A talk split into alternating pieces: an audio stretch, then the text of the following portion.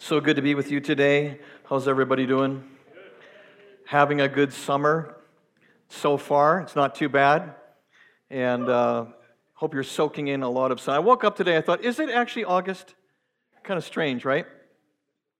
God has given us a good summer, though. It's really a good one. And I hope that you're soaking it in well and taking in good amount of rest and renewal and refreshment. I just got back from Manitoba this week, uh, where some of my family went with me and we visited with our extended family back there. We used part of our vacation time to connect with uh, the place that I grew up, and it was good to be with my mom and my sisters and other family members because we've lost my dad, if you remember that, last December. So a lot has changed, and there's a lot of things we're trying to figure out, and so I, I just appreciate your ongoing prayers for that, but it's gone well. And uh, if you've noticed, there's lots of staff been away this summer. Some here one weekend, gone the next. That's because we're really trying to soak in some great rest. After a long year and a long winter and spring with a lot going on, we're trying to rebuild in our own lives and just be refreshed by God's presence because there's an amazing fall about to start. And we're so excited uh, about that.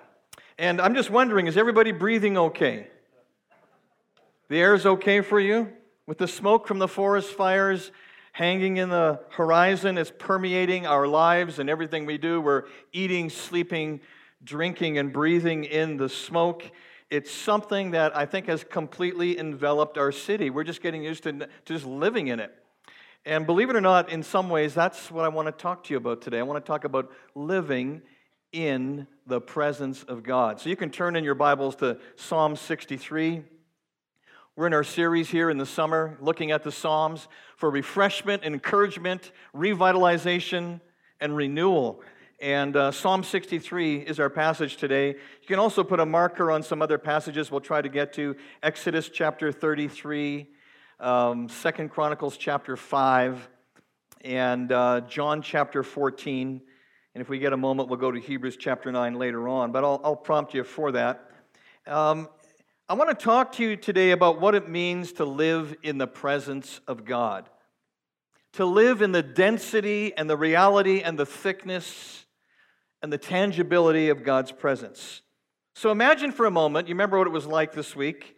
You remember that one day when the smoke was just hanging over us and it was, it was almost eerie. It felt like, am I living on a different planet? Um, I think it was 7 p.m. at night, the streetlights came on because there was so much haze in the air. And uh, that density, I think, for us can have a prophetic meaning. I, I think it can remind us that the presence of God could come upon this city in a way that would change everything. So just imagine if God's presence descended upon this region in that kind of thickness, with that kind of weight, with that kind of, you know, environment around us so that we would live and work and celebrate and worship and raise our families in the presence of God. That's some of the things that we long for around here. Psalm 63 is an invitation to experience that. I want to read the psalm for us from the New King James Version, and it goes like this O God, you are my God. Early will I seek you.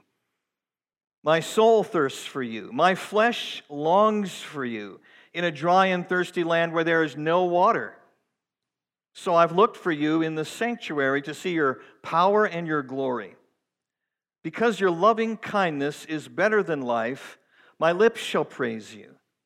Thus I will bless you while I live. I will lift up my hands in your name.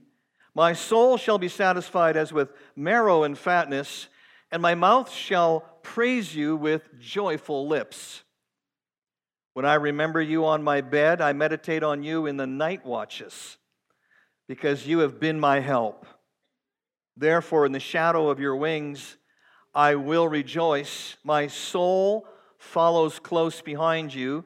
Your right hand upholds me. But those who seek my life to destroy it shall go into the lower parts of the earth. They shall fall by the sword. They shall be a portion for jackals. But the king shall rejoice in God. Everyone who swears by him shall glory but the mouths of those who speak lies shall be stopped. I want to speak to you today about what it means to live in the presence of God, to live under it and with it and through it and in it. because God has invited us to live in His presence. God has designed us to live in His presence. All throughout Scripture, this vision, this invitation, is actually given out to people as something that they can enter into. And Psalm 63 is just one of many places that you could, you could go to to find that God is actually speaking to his people, saying, I want you to live in my presence. We're hardwired for God, as one theologian put it. God has designed us for himself, He's made us for himself. And we're only fully alive when we're living in his presence, when we're tuned in and dialed into the glory of his face looking towards us. But how do we live in the presence of God?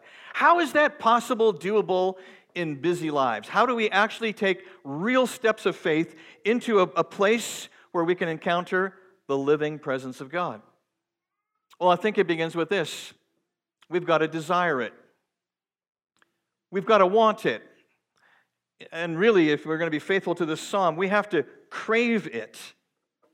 There's a desperate desire going on here in the life of David for the manifest presence of God. Verse 1, he says, Oh God, you are my God. You're not just anybody's God, you're not just the God, the ultimate God. Of course, he's that. But David also says, You are my God. and I'm calling upon you personally for me, for the needs of my own life. Early will I seek you. That is, at the first part of the day, I'm going to turn my attention and my affection to you. O God, you are my God. Early will I seek you. My soul thirsts for you. My flesh longs for you in a dry and thirsty land where there is no water. So, this is David, it tells us in the inscription, living in the wilderness. He's in the wilderness of Judah. He's on the run for 15 years of his life. He's about age 15, and right up until about age 30, this is David being persecuted by King Saul. And so he has to flee from one place to the next. He's living in the wilderness when he writes Psalm 63. And there he expresses his longing for God's presence. And no doubt, you know, David's out there and he, he's probably run into some dry places. You know, you ever do that when you go out camping or traveling? You go, man, this place is dry. There's no water here. Can't even have a forest fire, or uh, a campfire, I should say. Don't have a forest fire. We got enough smoke. And uh, David knows what it's like to be in a dry place and he's thirsting for God. Um, he's hungering for God, and he knows that one drink from God's presence will be life giving to him.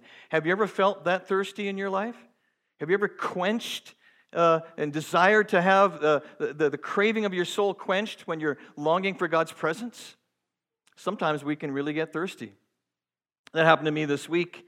Um, my wife set up uh, a purchase of a desk from something called Garage Sale. You know what that is? It's an Airdrie thing. It's not garage sale, it's garage sale. And people sell stuff really, really cheap and really, it's really good often.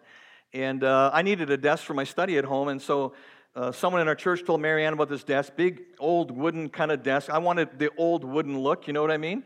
And uh, so Marianne lined up this purchase. And on Wednesday, the day of the intense smoke, I went to get the desk.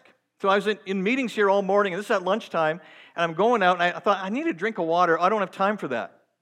So one of the young guys from our church, Lucas, met me, and we're, we're, we're going to this house, and we're loading this desk into a truck, okay? You get the picture? And there's smoke outside, and I haven't had a drink of water for a while. This desk was as big as Goliath's coffin. It's like, oh my goodness, what a desk. And it, it, it was heavy. It felt like a freezer that was full. I'm like, how are we going to do this? We took the thing apart into two pieces, and you know, Lucas and I picked it up. We went, and I went, oh God, like this is this is serious. And we, we, we kind of moved it out of the house. It took like 45 minutes going, you know, step down, keep going. And I used up all my energy in the first five minutes, and the whole thing took 45. And it's hot out. It's like 35, and there's smoke in the air. We get it loaded into the truck and we take it over to my house and we unload. I'm just like, Dad, I run in the house and I guzzle three glasses of water. I'm like, oh, I feel alive again.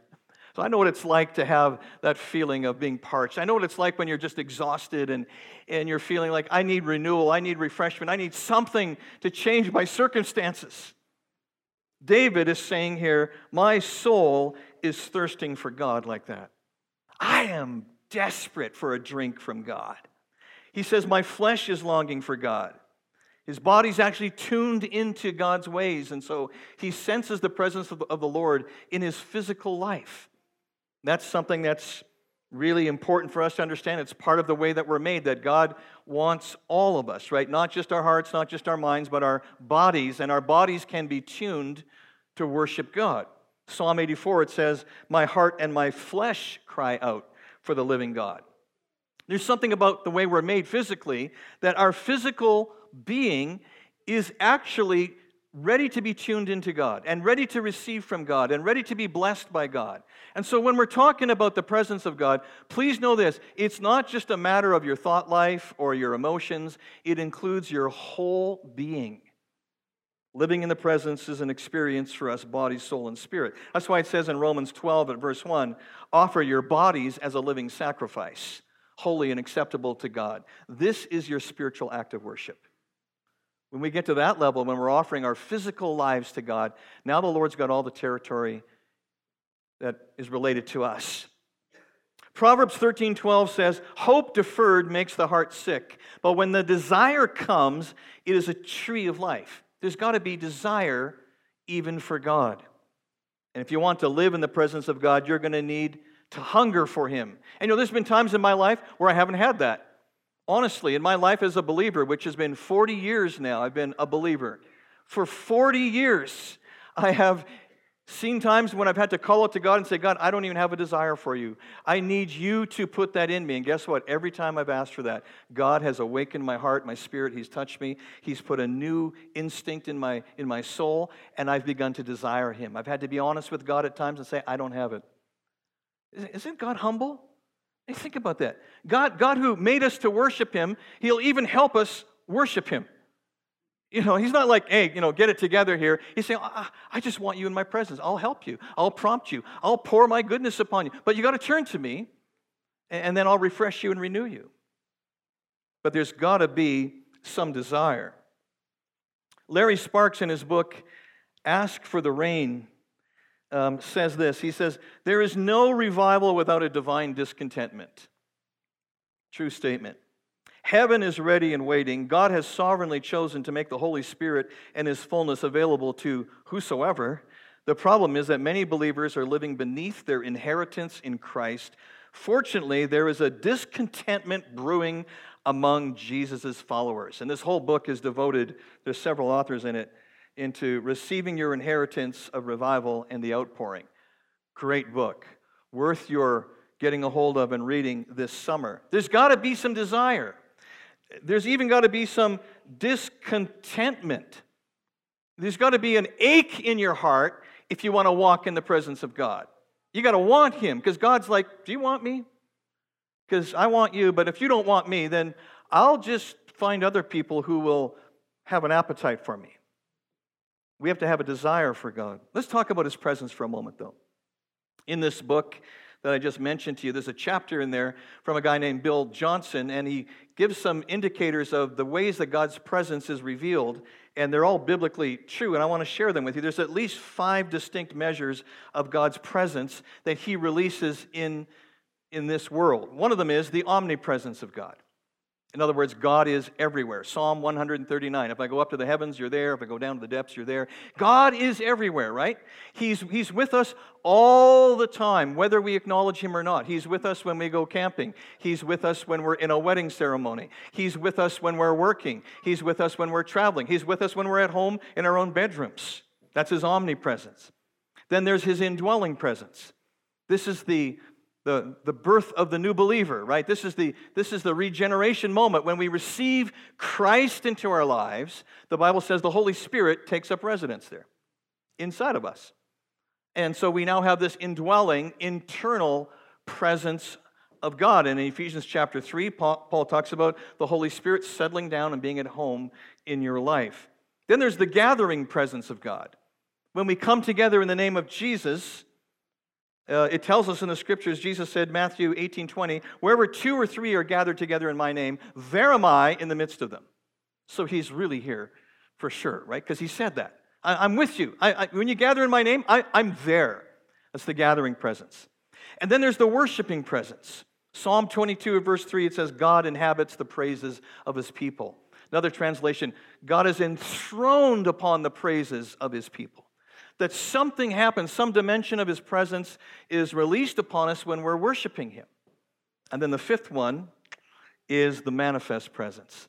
This is when the tangible, noticeable presence of God is poured out upon people, and, and it happens in certain places at certain times, like in Second Chronicles chapter 5. We'll look at that later when the, the presence of God came into the temple. And then I'll just highlight Acts chapter 2 on the day of Pentecost, when they were all together in one place, right? The Spirit of God came upon the people. He invaded the room, and there was fire, and they spoke in a spiritual language, and they were all filled with the Holy Spirit. That was an encounter with the manifest presence of God. Now, here's the thing as a believer, you can encounter all five of those. Isn't that great? What an invitation. If you want to know God more deeply, He has, he has made it possible for you and for me to encounter Him in lots of different ways. And if you look at all the great revivals and awakenings and moves of God and the men and women who were in those movements, they all had one thing in common. Are you ready for it? They desired it. They desired God.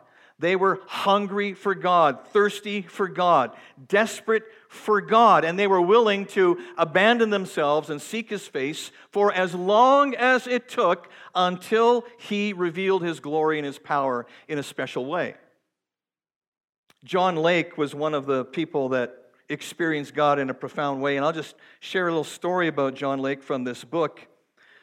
John Lake was uh, a guy who lived in the 1900s. He was a real estate agent in Chicago, making back then about $150,000 a year in about 1906. Do the math. He's a millionaire. And uh, as a layman for 10 years, he was preaching and he was involved in revival services. And then after that, he got a call to be a missionary to South Africa. So he went to South Africa with his wife and family. In 18 months, under his leadership, they planted 100 churches. After five years of being in South Africa, and he left and came back to North America, he left behind 1,250 pastors, preachers, 625 churches, over 100,000 converts, and countless testimonies of healing. And there's about 100,000 healings that were mentioned about him. When he came back to North America and he settled in Spokane, he set up these healing rooms. This is John G. Lake. You've heard of him probably. And in those and through those healing rooms, there were recorded over 100,000 healings in the early 1900s. So much so that um, the government investigated this, the U.S. government, and they gave a statement saying this Reverend Lake, through his divine healing, has made Spokane the healthiest city in the world, according to United States statistics. This really happened. The presence of God came on that city in a special way. John G. Lake got there because he was hungry, he was desperate. And he tells about his journey in this area and his longings for God. And uh, this is one of his stories. It goes like this He says, I ministered for 10 years in the power of God. Hundreds and hundreds of people were healed by the power of God during this 10 years, and I could feel the conscious flow of the Holy Spirit through my soul and my hands. But at the end of the 10 years, I believe I was the hungriest man for God that ever lived. There was such a hunger for God that as I left my offices in Chicago and walked down the street, my soul would break out and I would cry, Oh God! I've had people stop and look at me and wonder. It was the yearning passion of my soul asking for God in a greater measure than I ever knew. And he goes on to tell a story here, and he spent nine months asking God for the same filling of the Spirit that was upon the early disciples in Acts 2. After nine months of praying and fasting, he's with a man. Um, they're, they're praying for healing for a woman at her house. She has rheumatoid arthritis and she's in a wheelchair. So he says, One afternoon, a friend invited me to come and visit with him and pray for her. He, he sat in the corner, John Lake. He's sitting over here in a chair, and suddenly he was aware of the presence of God surrounding him. And he heard the Lord say, I have heard your prayers, I have seen your tears. You are now baptized in the Holy Spirit. He says, At that moment, what felt like volts of electricity began to surge through my body. He stretched out his hand to the woman who was in the chair. The guy beside the woman fell on the floor, and the woman stood up and was healed. That's the presence of God. Nine months of longing, desire, fasting, praying, waiting, submitting, surrendering. If you look at all the great revivals, you'll hear, you'll hear many stories like this. People wanted God in a way that they said, I can't live without God. And when He shows up, things change. By the way, you know, in four weeks, we're having this thing called Revival Night. Oh, we hope that you'll come. We're going to pray. We're going to ask God for the descent of His presence upon our city. We're going to believe Him for an outpouring of His Spirit that we've not yet seen. We're going to cry out to Him in prayer for that. David says in verse 2 I have looked for you in the sanctuary to see your power and your glory. He's referring to a time in his life when he, no doubt, went down to this place called the tabernacle. Do you know what the tabernacle is? It's not the temple. The tabernacle was that portable worship place that they moved around. And at this point in, in Israel's history, we know that it was located in a little village called Kiriath Jearim. And it talks about that in 1 Samuel. The tabernacle's there. The Philistines got rid of it. They didn't know what to do with it. It was kind of messing up their lives.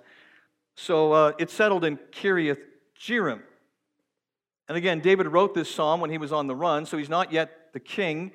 And so between the ages of 15 and 30, he's referring to a time in his life when he had a God encounter. It could have been this.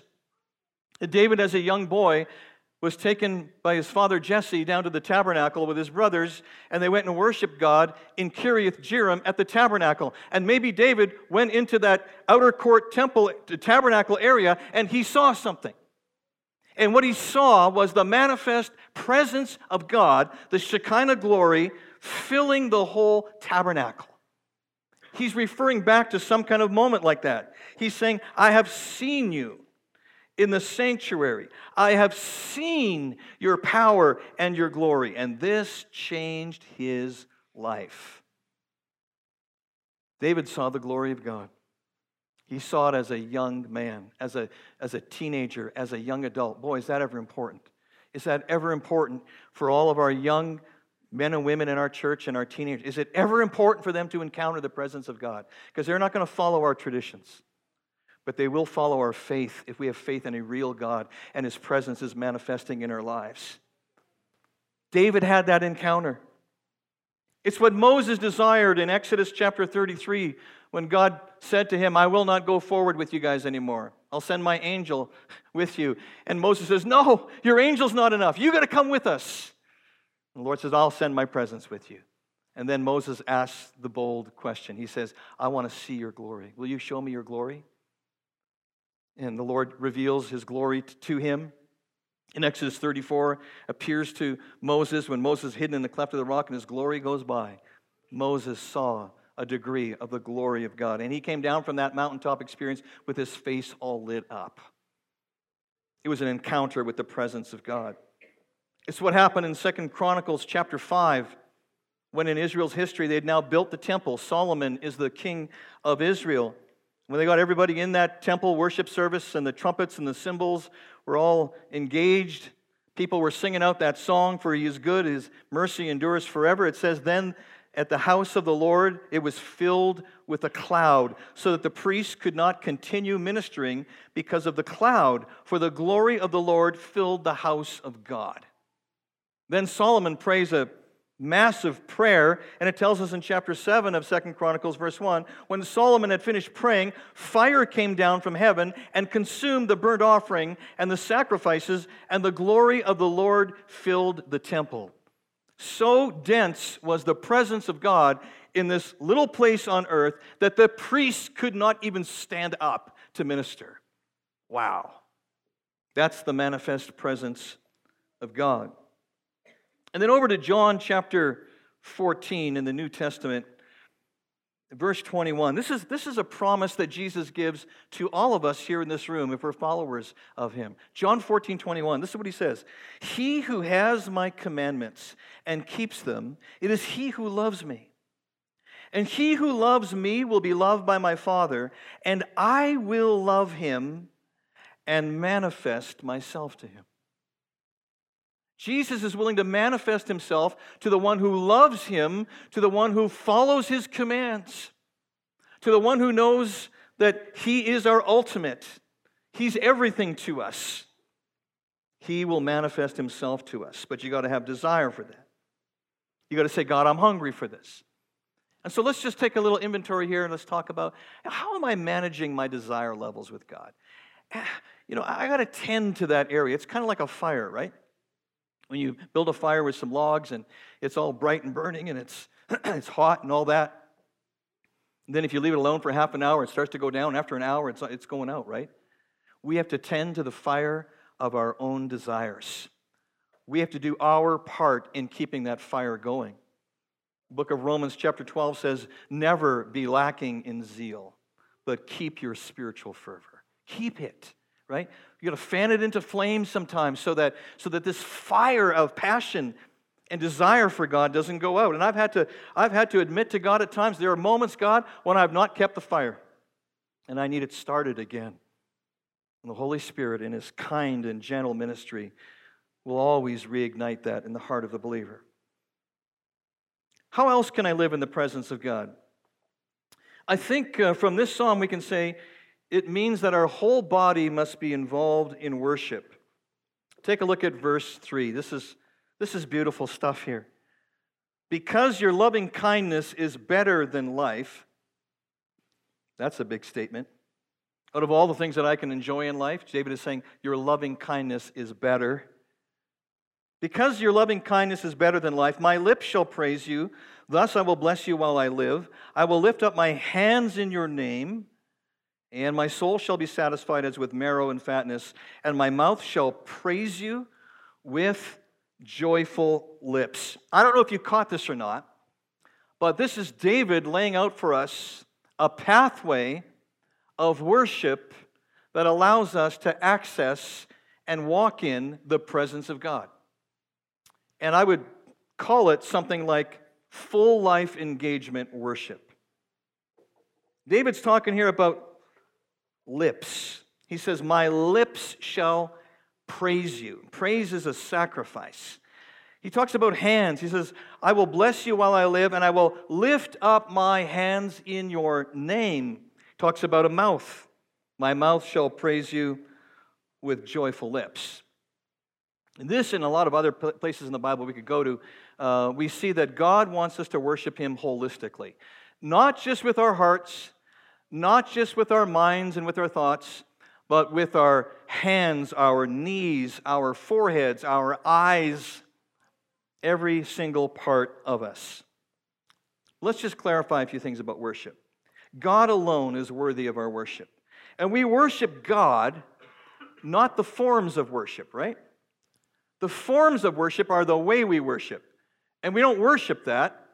We worship God. The forms are just an expression to take us into the presence of God. But the way we worship matters. How we worship matters. And the scriptures give us so much there to help us, so much. Uh, there's some different biblical words for worship in the Bible, words that mean the lifting up of your hands as an act of worship, uh, the kneeling down in the presence of God as an act of worship, the shout of praise, the clapping, uh, the rejoicing, the weeping. There's all kinds of words to express whole life engagement in worship. In the New Testament, it's the word proskuneo, and it means to kneel down. And I'm not just talking about figuratively, I'm talking about kneeling down before God in worship and lifting our face to Him as an act of reverence. It's not a symbolic kneeling, it's a real kneeling. Proskuneo is one of the main words for worship in the New Testament. So, worship involves our whole lives. It involves our, our, our mouths, our hands, our lips, our vocal cords, our knees, and our legs. If you want to live in the presence of God, let me make it practical now. You need whole life, full engagement worship happening. All of you worshiping God. Not just part of you, not just the intellect, not just the emotions, but your physicality as well. Are you saying I have to put up my hands during singing? Uh, are you saying I have to do that? Well, what if I look like those people that kind of wave their hands all the time? What will people think if I lift my hands up? Who cares? No one's watching. And the Bible makes it really clear that this issue, and I'm just going to zero in for a moment here. I can't solve everything here, but I want to highlight what's in the scriptures because we are a scripturally based church. And when we come across passages, we just we preach them. And it happens to be that in this passage is talking about the lifting up of your hands in the presence of God. So, so what do we think about that? A, nice idea. It's okay if you're Hebrew. B, I know really fanatical people that do that, but that's not me. See, I don't have to do it. I don't want to do it. How do you process that? The scriptures give us a lot here to look at. And I want to give you some possible guidelines here. First of all, no one has to do anything they don't want to do. We're not into coercing people, and we don't keep any records. We don't take attendance on hand raisers. Do you know what I mean? We actually don't, just so you know. We don't think like that. Um, but some, sometimes people lift up their hands in worship because they're trying to, you know, show others, I'm, I see, I'm really worshiping. And actually, they're not. As soon as they're thinking that, they're not worshiping. They're just showing off. And they're actually not even showing off. We're like, ugh, right? If we can discern that, and sometimes we can't. Um, but also, I would say there's some people who go, I can't lift up my hands in worship. I've never done it. I'm not used to doing in church, and I won't. That might be something called uh, an over attachment to tradition. It might be something that leads you to a place of less freedom. And so you end up going your whole life, going, I'm just not a hand raising person. Well, guess what? You can change. It's possible. Are you saying I have to lift my hands up every time we sing? I didn't say that. Just bear, bear with me here. Just stay with me. Uh, you might say, well, isn't this a cultural thing? You know, it's okay if you're Hebrew to kind of do stuff like that. Well, it's not just a Hebrew thing. See, it's also a Greek thing and it's a Roman thing, and it's an early church thing, and it's a history thing throughout the history of the church of Jesus. There were people in any culture who lifted up their hands to God. 1 Timothy 2:28 I desire therefore that men pray everywhere lifting up holy hands without wrath or doubting. So if we're afraid to lift up our hands we might be controlled by fear. If you think people are faking it when they lift up their hands, you just have to step out of that place of judgment. Let God be the discerner of our hearts. I would say this when you lift up your hands, it doesn't make you a super saint. It's just part of the whole life expression of worship. And as the New Testament teaches, let everything be done decently and in order. Amen. But motives matter. How I worship is one thing, but why I worship is another thing. And God is going after our hearts in all this. And there's a legalism to avoid. I mean, if we want to make it a big deal, we can say everybody's going to lift up their hand in worship at some point. We'll define that. What is the lifting? Is it this? Is it this? Is it this? Is it two? Is it one? Is it every song? Is it only in the high praise psalms? Is it in the lament time? Like how no, that's just legalism. We don't even want to go there. And so there are times in my life I don't lift up my hands in worship. I'm communing with God in a different way. And there's other times I'm expressing, God, this is sacrifice of praise. I don't even know if I can take another moment. I need your help. I'm just lifting up my hands, not because I'm happy, because I'm desperate. You know what I mean? And I lift up my hands at, at times when I'm filled with joy and appreciating God and all that He's done for me. It's tied to our hearts and our desires for God. And no one is keeping score. No one.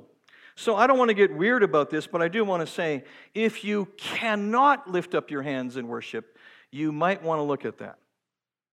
And we don't want to become robotic and kind of insincere and all that, but we want to be holistic people. I think there's something that, that, that is broken over us. There's a freedom that we gain when we do step into that and we allow our, our bodies to express God, God uh, the worship that we have for Him, and we do it sincerely with a full heart. I think there's something that happens for us. And when we enter into worship with our whole selves, God is glorified. David says this My soul will be satisfied with marrow and fatness. He's talking about the, the, the affections of his soul uh, being satiated by God's presence. And it raises the issue here, I think, of, of where we get our ultimate affection and all the things that we get to do, which are so fun, like hiking and fishing and swimming and boating and, and film watching and reading books. For some of you, reading books, that's the highlight of the summer. And uh, walking in forests and all that. All that is great. Art and music and making money and literature and technology. Those are all wonderful, awesome things. And as long as we enjoy them as a gift, they're in their rightful place. We, we, we thank God for them. We're, we're, we're saying, God, you're awesome. You know, you're out there on a, on a lake and you say, God, this is a beautiful spot, and you enjoy being on the water. But it's when we try to give them more meaning than they should have that we end up being people who miss out on the presence of God. You can enjoy God while you are involved in these things. You can, you can worship God while you are participating in some of those activities. When you're canoeing, you can say, God, thank you for your presence, right? Your presence is like water, and I'm just, I'm paddling my way through your presence. You can say that and trust God for a, an encounter with Him. You should try it when you're water skiing. Just do, you know, you're water scan, just do one hand up to God. God, thank you for the water. Thank you for the lake. Try a two hand one when you're water skiing. See what happens. I don't know what's going to happen. I hope you know what I'm getting at here. We're not a legalistic church. We will never be so.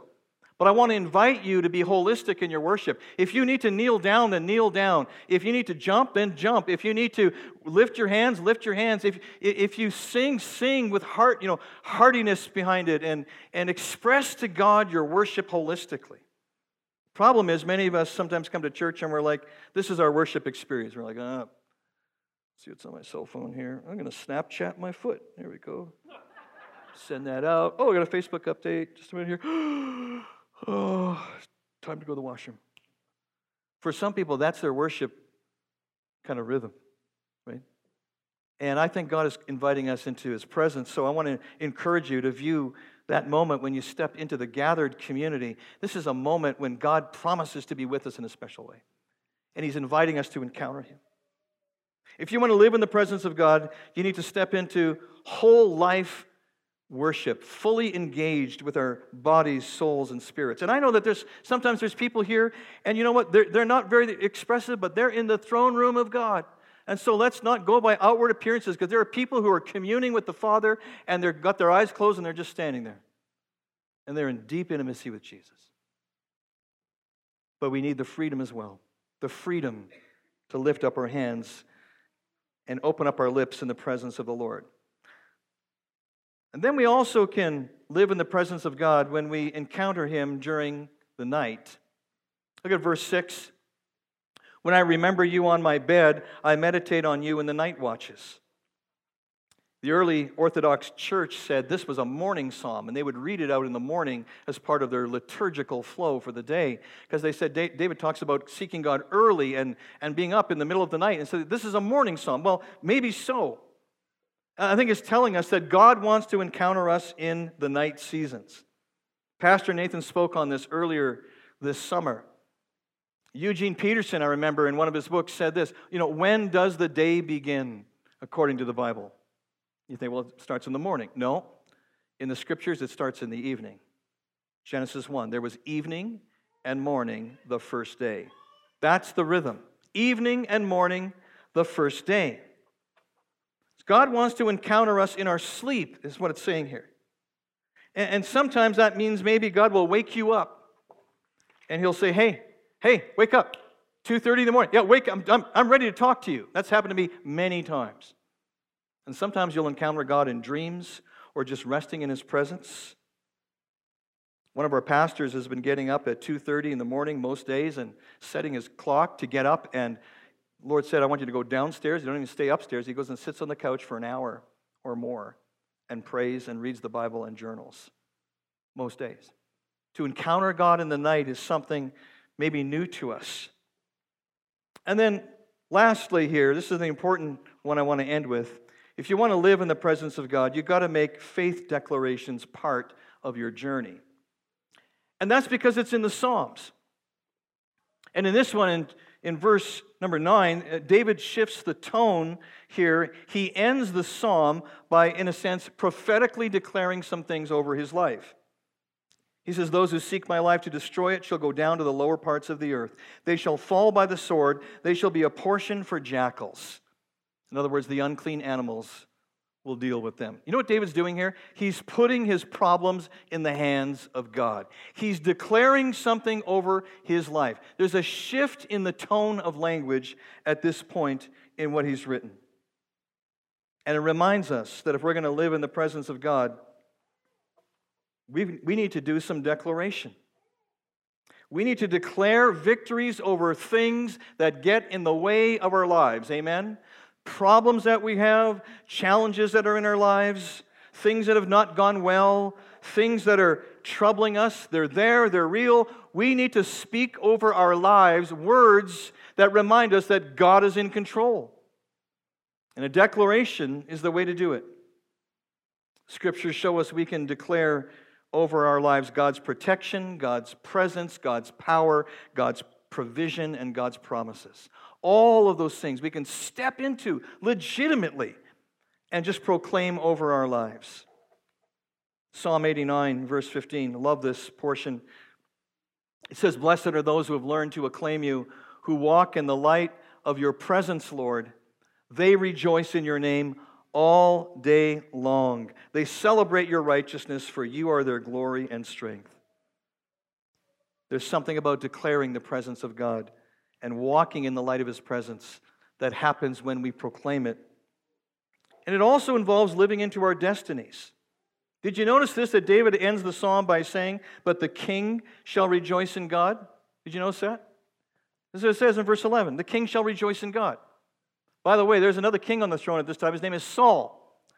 But David is prophetically saying something over his life here. He's saying, I'm the real king. God has anointed me, and he's, he's set me apart. And I know that I'm not recognized as a king, he's saying, but the real king will rejoice in God. David does a prophetic declaration over his own life. Is that allowed?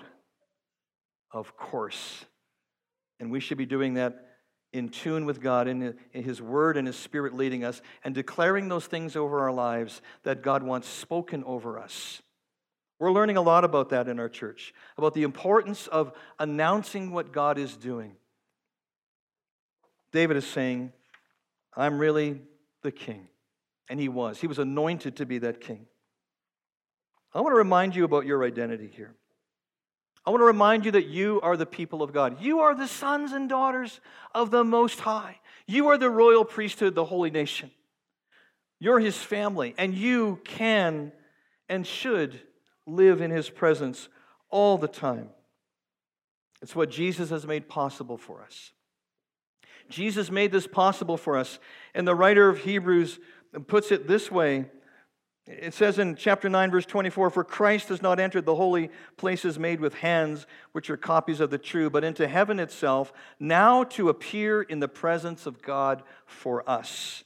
Then over to chapter 10, verse 19.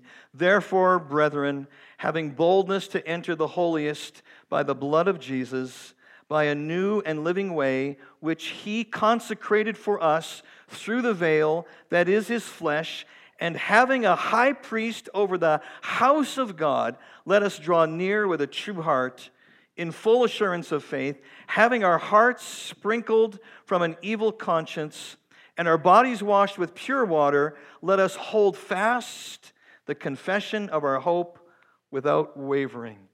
For he who promised is faithful. Friends, Jesus has made it possible for you to live in the presence of God. Jesus went into the perfect tabernacle.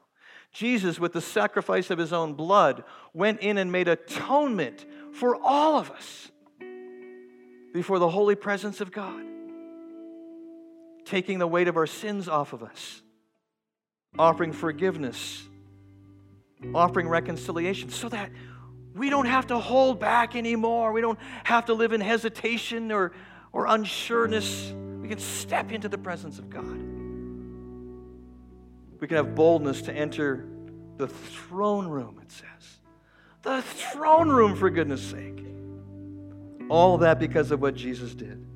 When he was baptized, the dove of the Spirit descended upon him, inaugurating a whole new era for humanity. The presence of God comes upon us now in our humanness because we follow Jesus. The veil in the temple was torn because the way into the most holy place was opened up through the death of Jesus. The Spirit has been poured out. Just like in Acts 2, it continues to be poured out again and again and again and again so that we can encounter the presence of the living God. And I think you can say this over yourself I have full access under an open heaven to the real, manifest presence of God right now. I can access it by faith. It's real. It's something that Jesus has provided for us. And I think it means that we can see the glory and the presence of the Father. We can see His power at work in our lives. We don't have to live for a moment outside the presence. And I don't know about you, but I want to see the glory. I want to see the glory of God descend upon our city like smoke that's covered us lately. So that as we live here in this region, we're living under and in and with the mighty presence of the glory of our amazing God and Savior, Jesus Christ. I'm praying that this city will be filled with the presence of God.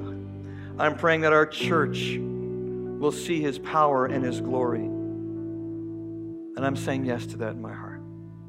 I want to lead you in a prayer. Let's just take a moment here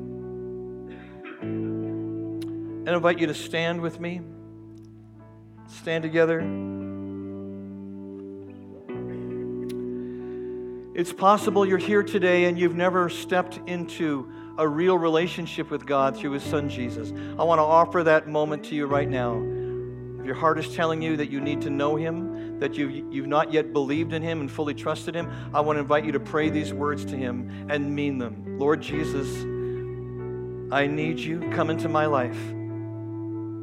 I believe you're the Son of God. You died on the cross for my real sins. Forgive me of them. Change me. I'm turning to you. I'm surrendering to you. I'm asking for your presence to be in my life. I commit my life to you right now. If you've done that, why don't you just thank Him right now? Thank Him that He's coming into your life right this moment. Say, God, thank you. Thank you for this new beginning that you're giving me.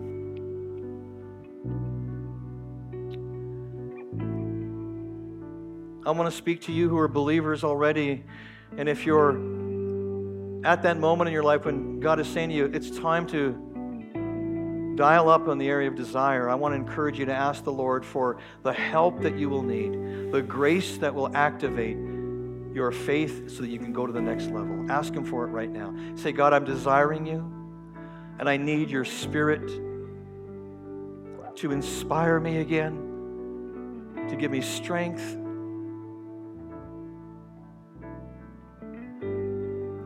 Some of us just need to step into more of the deeper zone in worship. We need to worship God in our homes more. We need to worship God in our gatherings and with our families. And God is just calling us into a deeper level of worship. I want to encourage you to say yes to that. To take all the freedom that you need to express to God through your hands and your lips and your eyes and your knees that He's everything to you. God, we pray that you would burn through our city like fire, burn up all the chaff, and pour out your presence here, God, so that people recognize it. So that people sense a shift in the atmosphere and they say, What's going on? What's happening in our town? What's happening on our acreages? What's happening in this region, up the highway and all the roads that surround us. What are you doing? Turn our attention to you. We seek your face for that right now. Father, I pray that you would bless your people. I pray that everyone that's here would be strengthened by you. I pray that our faith would be built up, and I pray that our hearts would be absolutely convinced that living in your presence is happening right now and it can continue all day long. We don't have to step out of your presence, not even for a moment. We're going to claim it and walk in it all the time. So, Lord, I say yes to that. Bless your people as they follow you. Bless your people, Lord, as they rest in you, as they as they get refreshed this summer. I pray for just an outpouring of rest and peace over this whole body. Thank you for the good things you're doing, the things you're getting us ready for. We pray this all in the powerful name of Jesus. Amen. Amen. God bless you. We'll see you soon. You're dismissed, and if you have a need in your life, come on up here and we'll pray for you.